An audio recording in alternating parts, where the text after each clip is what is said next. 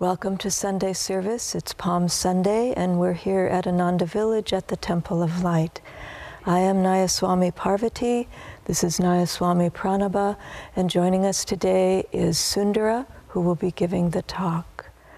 I also wanted to make a special announcement about next week, which is Easter Sunday. We'll be offering a children's Easter story at the beginning of Sunday service next week.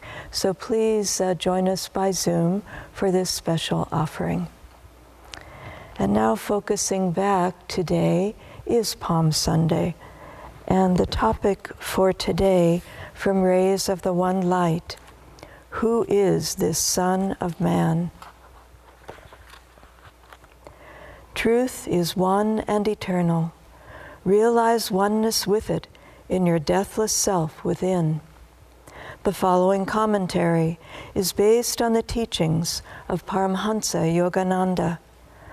On Palm Sunday, the throng joyfully acclaimed Jesus Christ as he entered Jerusalem casting palm fronds before him and singing, Hosanna, blessed is he who comes in the name of the Lord.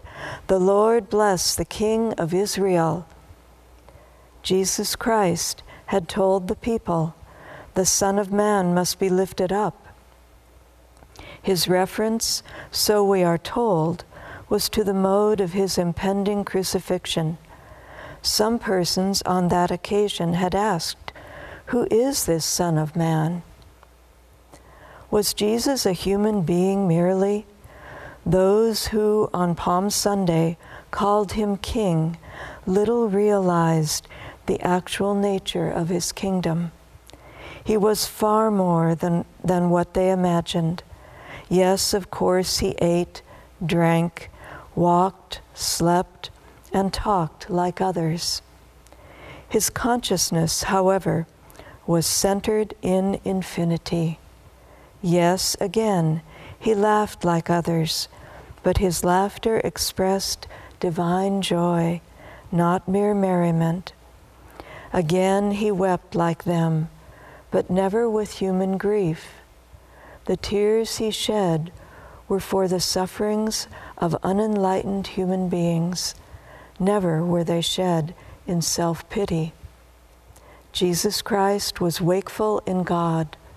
Most people, by contrast, are asleep spiritually. How strange to reflect that less than a week from that entry into Jerusalem, so joyfully acclaimed, he would be arrested, condemned, and crucified. Such is the bitter sweetness of human existence smiles of welcome one day, insults, even persecution the next. How few realize that Christ's suffering would not be for himself, but for people's ignorance, for those who had not yet understood the deeper reality that dwelt also in them. Everyone is born trailing clouds of glory as the poet Wordsworth put it.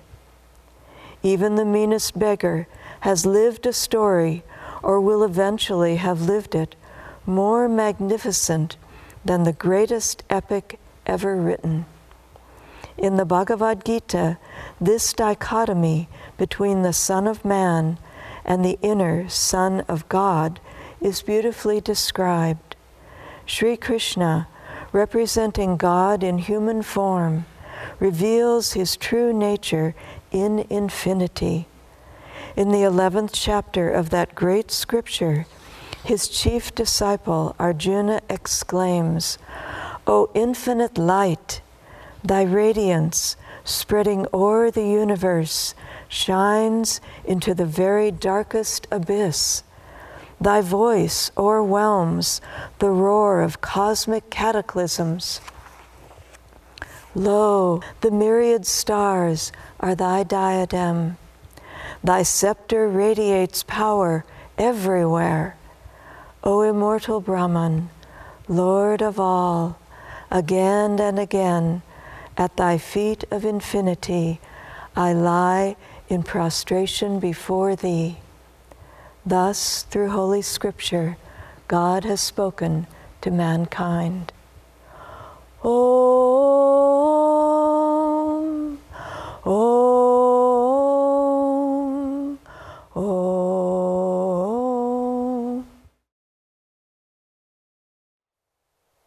Our topic today, this morning, is Who is the Son of Man? Yogananda very clearly gave a distinction when Jesus, throughout the Bible, at sometimes he called himself the Son of Man, and sometimes he called himself the Son of God. Paramahansa Yogananda said that when he referred to himself as the Son of Man, he was referring to himself, his body, his personality, that part of himself that walked, that talked, that ate, that slept, just like you and I. But when he referred to himself as the Son of God, it was his identification with the Father, with the Christ consciousness. And so just kind of keep these distinctions in mind um, this morning um, as I go through uh, talking about the Son of Man versus the Son of God. So we're talking about Palm Sunday today, but I wanted to kind of back up a little bit, a little bit before the Palm Sunday event. And this is when Jesus, according to the Gospel of St. John, he's in the home of Lazarus. Um, remember, Lazarus was just recently raised from the dead. He's having a supper there with Lazarus' sisters, Mary and Martha. So let's imagine that scene. Jesus is here, Lazarus is there. Lazarus was just raised from the dead. He's having a meal with the man who did it. And, but yet he's watching Jesus, his body, eating and talking normally. Imagine that, what, he, what must have been going through his head. And then you have Mary. After the meal, she takes this costly ointment, spikenard, which I read could have been, you know, maybe a year's worth of, of wages. And because she had so much devotion, who she realized who this man Jesus was, that he was far beyond just a man. She takes it and with her devotion, she just rubs it, this costly oil on his feet. And then it says that she took her hair and she just wiped the oil away. There was just so much devotion. But then what happens? Judas is there and he said, Why are you wasting that oil? You could have sold that for 300 pence and gave that to the poor. And so here we have this dichotomy between the feeling of devotion that Mary felt and this delusion in a sense that Jesus that Judas felt. And what did Jesus say when Judas made this comment? The poor you will always have with you, but me you will not always have. Course, he was referencing foretelling that he would be crucified soon. But also so how uncommon it is for a master to be among us in this world. It's very uncommon. So, why was it that Mary was able to experience who he really was, and at least in the moment, Judas was not? There's an amusing story of these two dogs, Tom and Buddy. They were walking through this town and they see this open door. And Tom, he goes in to investigate while Buddy he waits outside. And Tom goes in to investigate. He comes out a few moments later. He's got his tail between his legs and he's just terrified. And his friend Buddy said, What, what was in there? And, and Tom said, I just, I saw all these, these angry dogs looking at me. And he ran out. And so Buddy, he's more courageous. He goes in and he comes out a few moments later and he's happy go lucky and he's just He's just happy and, you know, what was the difference? What was going on? Well, it turns out it was a hall of mirrors. And our, our level of consciousness determines how we see the world. This past week was Inner Renewal Week, and if you got a chance to experience it, you realized how uplifted it was in everyone's talk. So thank you so much for what everyone gave, not just those who were giving the talks, but also those making it happen behind the scenes. But I had a very interesting experience this week because the talks here in California were at 10:30. uh, in the morning, but always before the talks, I was gripped with some sort of fear. And I didn't know where it came from. Sometimes I thought maybe it was from ex- some experience or something in my mind of what could happen. Either way, it was a gripping fear. I was really in the body. And then the talk came. And it was as, if that fear wasn't there at all. I was just lifted in the inspiration of what was happening. And you know, Jesus, or pardon me, Swami Kriyananda once said that he was going through a mood and he just decided he was going to sit down and he put his attention right here at the spiritual eye. And with five minutes, within five minutes, as if that mood was gone completely. He just lifted his consciousness to this point. And that's really kind of this what we can do when we have these moods that we're going in, when we're just kind of locked in the body. But for those of us who, I think everybody watching this is on this spiritual path, maybe even this path of self realization. But how do we get this experience of our higher natures, even if we're not practicing meditation or have received Kriya Yoga of, of this path? Well, for so many people, it's being in nature. Maybe we're out in, in, the, in the forest and we come upon a, a very calm mountain lake, and this that calmness just helps us remember intuitively the calmness of our souls. One of the things that I do is I work with Nayaswami Bharat, working with him, leading sharing nature trainings. And I was in China leading a sharing nature training, and it was a five day experience. And it was, we created a little intentional community in these five days. It was like in this little village, and we're all very close together, and there's so much joy throughout the five days. And then at the end of the experience, we were leading, I was leading an activity called I Am the Mountain. And I Am the Mountain is, you're done, it's done with a partner. And people are trying to feel your, your, your oneness with the trees and the, the birds and the grasses, etc. And so all the participants at the end of this five day training were doing this exercise. And there was this one young man, he was about 22 years old.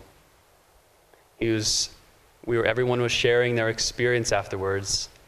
And he said, as I was doing this activity, I wasn't just seeing the sun's rays, and he said, with tears coming down his face, I became the sun's ray, the, the rays of the sun. And it was so touching for him. He, he was just lifted out of his body consciousness, and for those moments, he was just one with the sun's rays. And these experiences, while might be uncommon in many ways, there we can have these more these peak experiences as as Nayaswami Bharat writes in his book. We can make these peak experiences, this kind of plateaus of constant inspiration. But just imagine the, the feeling that those who were on Palm Sunday in the crowd must have felt, the upliftment that they must have felt. Maybe they heard Jesus speak earlier in his ministry. Maybe they just heard these rumblings here and there. You know, maybe they're just waiting for him to come to Jerusalem. And if we look at it from the, their perspective, from those people in the crowd, they're just like you and I in, that, in many ways, right? They, maybe that week before Jesus on Palm Sunday, maybe they, they, they fought with their wife or their husband. Maybe they were, um, maybe they had a clay pot and they were filling it with water and it broke. Maybe the tax collector came. But then here comes Jesus into Jerusalem. And what did they do? Well, let me back up a moment. And you know, Master Yogananda said that the it was this Jesus coming into Jerusalem was symbolic. He said it was his arrival symbolized the opening of the gates of devotion to receive the entrance of the Christ consciousness into the bodily temple. Isn't that so beautiful? And so here are these people. Maybe they didn't realize the full nature of, of Christ as being king or the nature of his kingdom. But still, intuitively, they just took their garments, they laid it out on the path where he was to arrive. They laid out the palm fronds almost as if a red carpet for a king. And here comes Jesus. He's on a donkey with his humble disciples, not with gold cloak, but his gold was of an inner nature. And here he comes. And imagine you're in the crowd, you feel the magnetism of his love. Maybe he makes eye contact with you, and you just see from the rays of his love coming from his eyes no judgment, only love. He doesn't look at our faults, he doesn't look at all the times that we think we screwed up. But in that moment, maybe the cork of their ignorance was just loosened and just that love could go into their consciousness. And how meaningful that must have been for people. But it's in that uplifted state. So Jesus said, you know, earlier in the Bible, just as Moses lifted up the serpent in the wilderness, so the Son of Man must be lifted up and what I find that gives me so much joy of Yogananda's interpretation of these teachings, he takes these sayings such as Jesus, Moses lifting up the serpent in the wilderness. I mean, what does that mean? If you take it literally, Moses was out in the wilderness, he sees a snake, he lifts it up, and he drops it, and then, you know, he moves on. But Yogananda said very clearly that that serpent in the wilderness is the energy in the base of our spine that we all have, the Kundalini. And he said, just as Moses lifted up that serpent, the Son of Man must be lifted up. It's the, the spine is the universal highway to realizing Christ, to realize they are in oneness with all that is. And so these techniques on this path of Kriya Yoga, because Yogananda gave us a comprehensive path. It's not just the technique of Kriya Yoga, it's the energization exercises, it's the Om technique, it's our attitude, it's our constant self offering, it's our devotion.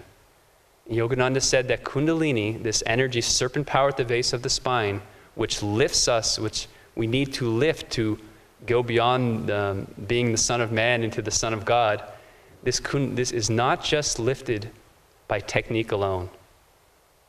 Every time we have a positive thought, a positive attitude, we think expansively, we think for others, the Kundalini rises. And isn't that beautiful? Because then, then we can see how every experience that we have throughout our day, we have an opportunity to raise our consciousness. Every time something happens to us, and oh, why did this happen to me? We can say, yes, this is for my benefit. The Kundalini rises. And that's what's so amazing about this, how Yogananda brought this path of self realization in this comprehensive, holistic way, and how Swami Kriyananda helped to creatively give us all these different ways that we can. At Ananda, no separation should exist between our daily demands and our spiritual priorities. We can make them one. And in that sense, we can practice, have our spiritual practice throughout the entirety of our day and not just something we do in the beginning of our day and something we do maybe at the end of our night but it's, it's just a fully integrated flow. Because, and we really need to do this because we have so much karma that these little piece, these little threads that kind of bind us to the body. And to, and we, we think, oh gosh, you know, I, I screwed up. Or I'm not worthy, you know, or we just, we, our minds just go all these different directions I'm feeling low about myself. I screwed up. And we just have this that pulls us down, this Maya pulls us down, all these different threads. But our meditation, our self offering, our devotion, the music, music lifts us. What is the environment that we're, we're doing? There's a reason that, you know, we're, we're Swami and Ananda, and just we're just trying to keep our, envi- our environment is so much so strong. And the more all these different threads we have in our lives, so it's not just oh I'll practice Kriya Yoga, but we our whole life is is is, is sadhana. But all these different threads are like threads of grace that pull us up and lift us, lift that energy up our spine, lift us that Son of Man consciousness, and just lifts it upwards. Yogananda, when he was in um, the 1920s and 1930s, here in America, he was doing his spiritual campaigns across the country several times. There was even one time he had a, a house car that he would be traveling in and sleeping in. And he was talking before thousands of people. And one time in Carnegie Hall, he was, uh, had everybody singing uh, his chant. Well, actually, it wasn't his chant, it was a chant of Guru Nanak, Oh God, beautiful. And he had everyone singing this chant for over one hour. And he said many people went into a state of ecstasy. They were just uplifted in that state. And after his, everyone was chanting, and after he was done with his lecture, he went back to his inter- interview room and he said there was a man who just flung open the door emotionally and he had his revolver and he slammed it down onto the table and he said, Look what you've done to me. I can't go back to that way of life anymore. And that's exactly right. Because the most important thread of grace that we have is the Guru's grace. And look what he can do to us when we're open and ready, ready to receive him. He can transform and transmute all of those things in our lives that we think are, that hold us down. And it is the Guru's grace, the Guru's techniques that just lift us up. So that when, just as Jesus was coming into the gates and was, everyone was singing Hosanna, the more we just open ourselves to God and Guru's grace and all that we do, inwardly we'll be singing Hosanna and we'll be just lifted up into his arms of love.